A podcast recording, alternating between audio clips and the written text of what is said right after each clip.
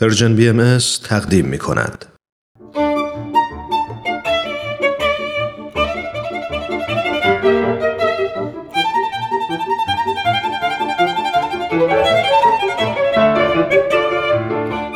سپهر سخن فصل اول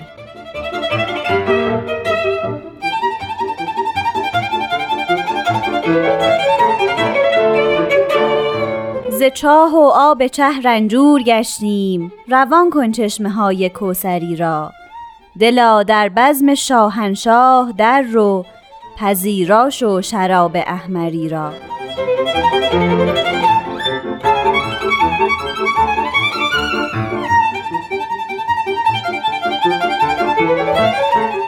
شنوندگان دوست داشتنی رادیو پیام دوست وقت شما به خیر من نیوشا راد هستم.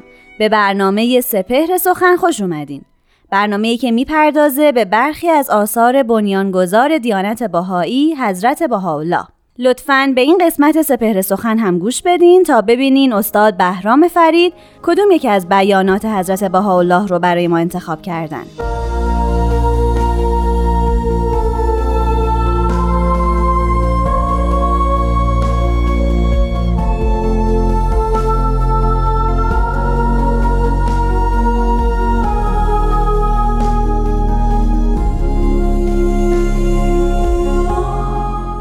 حضرت بهاءالله میفرمایند امروز کوسر حقیقی و شراب معنوی معرفت الله بوده و هست. هر نفسی به آن فائز شد به کل خیر فائز است.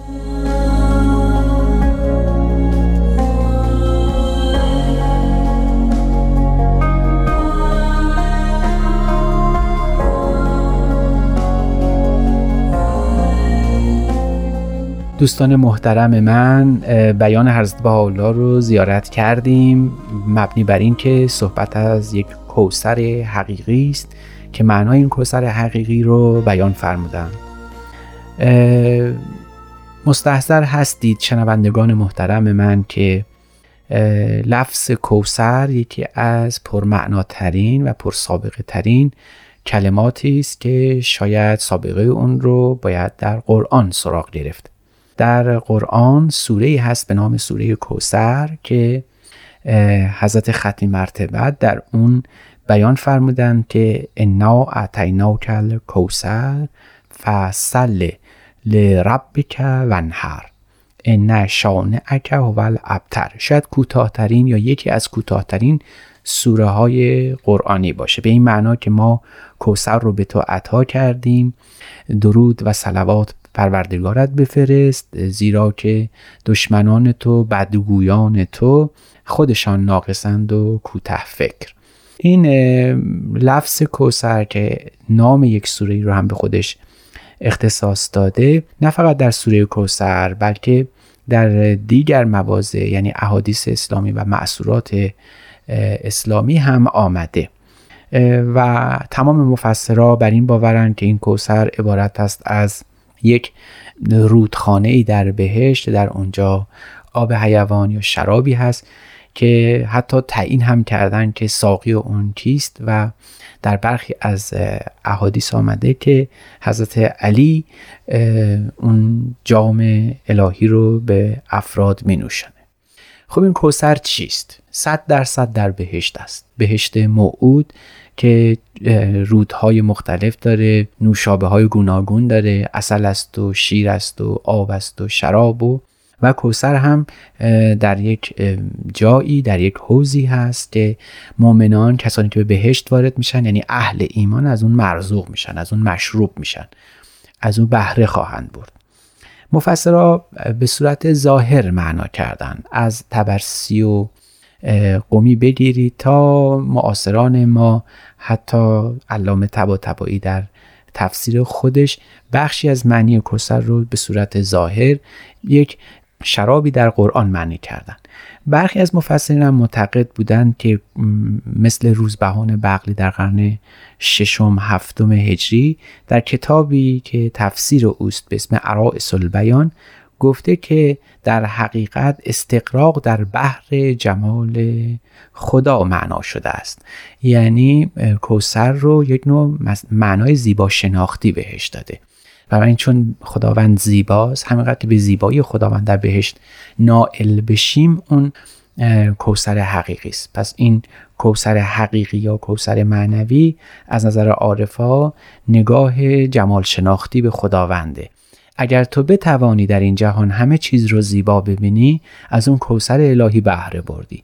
خب البته دیدن زیبایی خداوند در این جهان کار هر کس نیست از توان هر کس بر نمیاد. بخصوص بخصوص در, در روزگار معاصر ما که هرچی نگاه می‌کنیم و به هر از هر چیز که سراغ می‌گیریم جز زشتی و جنگ و وبال و نکبت و مصیبت چیز دیگری علی ظاهر نمی‌بینیم. اخبار جنگ ها به قول متا در انجیل خودش جنگ ها و اخبار جنگ ها را خواهید شنید در یوم آخرت. و گویا امروز روز آخرت است ما جز مصائب چیز دیگری نمی‌بینیم. در این جهان دیدن زیبایی البته کار بسیار بسیار دشواری است. شاید بنابر همین معنای جمال شناختی ساحت قدسی بوده که حضرت بالا در قصیده شرح اما فرمودن کوسر حق از کاسه دل گشت هویدا وین ساغر شهد از جعد بها میریزد. به این معنا که این کوسر الهی همون پیچ و تاب جعد و جعد مشکبار حقه که انسان از جمال الهی می نوشه یعنی اینکه ما بتونیم زیبایی الهی رو در مظهر ظهورش ببینیم زیبایی خدا رو در پیامبر او مشاهده بکنیم این کوسر حقیقی است. و شاید زیباترین و دلنوازترین کوسر و شرابی باشه که انسان در این روزگار می‌تواند بنوشد. اما برخی از عرفا و برخی از متفکران و اندیشمندان مسلمان بر این باور بودند که کوسر شاید یه معنای معنوی داشته و اون مثلا کوسر به معنای شفاعت بوده. همون که حضرت محمد شفیع امتش هست در روزگار بعد این رو به معنی کوسر گرفتن. خب پر پیداست تمام مظاهر ظهور شفیع مؤمنان خودشون در یوم آخرت خواهند بود و اختصاص به پیامبر خاصی نداره. و البته داشتن این شفاعت فوق العاده مبارک است و میمون.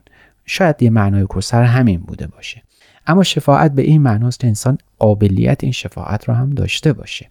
و از این رو بعد کاری کرد که از این کوسر شفاعت بهره برد. بعضی ها معتقد بودند که شاید اصلا این کوسره که در بهشت بوده همون رسالت و نبوته وقتی در قرآن هست انا اتینا کل کوسر یعنی ما تو به مقام نبوت و رسالت رسوندیم. و برای همین هم فصل رب ونهر و قدر بدان و خدای خودت رو ستایش بکن. به بدگویان که تو رو سرزنش می‌کنن متوجه مباش به اونها نظر نکن. به این ناظر باش که خداوند تو رو به این مرتبه رسالت و نبوت رسانده. اگر چنین معنایی رو از کوسر برداریم آنگاه به این نتیجه می‌رسیم که یوم قیامت یعنی قیام مظهر ظهور. قیامت به همین معناست. از همین کلمه قیام هم گرفته شده. هرگاه مظهر ظهور پا به این جهان بگذاره قیامتی برپا میشه که شده است.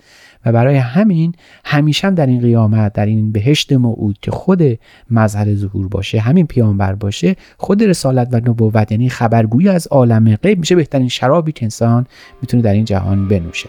آنچه را که ناپیدا بود در ملکوت خدا در ملک می‌تونه اون رو ببینه.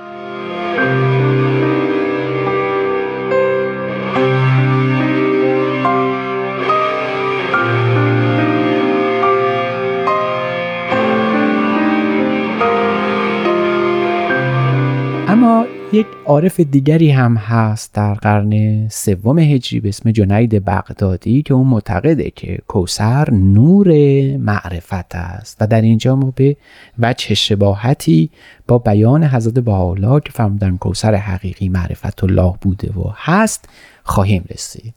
یعنی عارفان معتقد بودند که ظهور مظهر حق پیامبر خداوند اگرچه به نفس یکی از مواهب و عطیه های خداونده اما معرفت به او یعنی معرفت به خداوند اون شراب و کوسری است که خداوند فقط به فقط به کسانی می‌دهد که مستعد اون باشن قابل اون بوده باشند از این رو هست که کوسر در ادبیات فارسی بیش از آن که به معنای دیدن خدا یا مظهر ظهور باشه معرفت و دانایی چرا باید چنین باشه؟ چرا معرفت کوسر حقیقی است؟ چون اگر او نباشه شما به هیچ حلال و حرامی به هیچ نظامی به هیچ صحت و سقمی پی نمی‌برید درستی و نادرست رو تشخیص نمی‌دید. اگر او نباشه در اصل میشه گفت که نجاتی در کار نخواهد بود.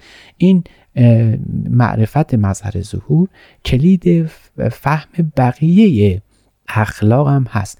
مظهر ظهور پیامبر خدا وقتی قیام می‌کنه اخلاق تازه میشه. وقتی او قیام می‌کنه شریعت دوباره برپا میشه.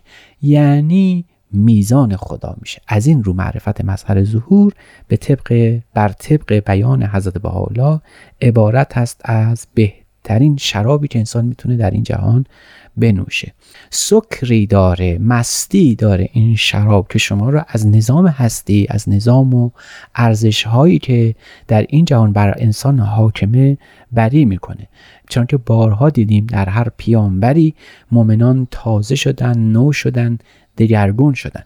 یکی از مثال های تاریخی این قضیه رو می‌تونیم در جالینوس و ذکر او از مسیحیان یاد کنیم. او مسیحیان رو کسانی می‌دونست که در زمان او به بهترین اخلاق و شجاعترین رفتار قیام می‌کردند و در دل شیر می‌رفتن و از ایمان خودشون دست نمیکشیدن جالینوس این رو فهمیده بود زیرا مسیحیان در اون زمان به کوسر حقیقی که معرفت الله بود رسیده بودند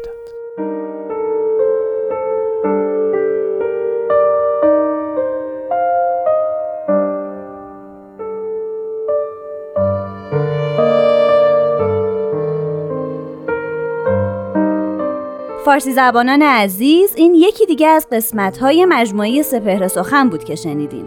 من نیوشا رات هستم و به اتفاق استاد بهرام فرید و تهیه کننده این برنامه پارسا فنایان روزگاری خوش براتون آرزو می‌کنم. خدا نگهدار.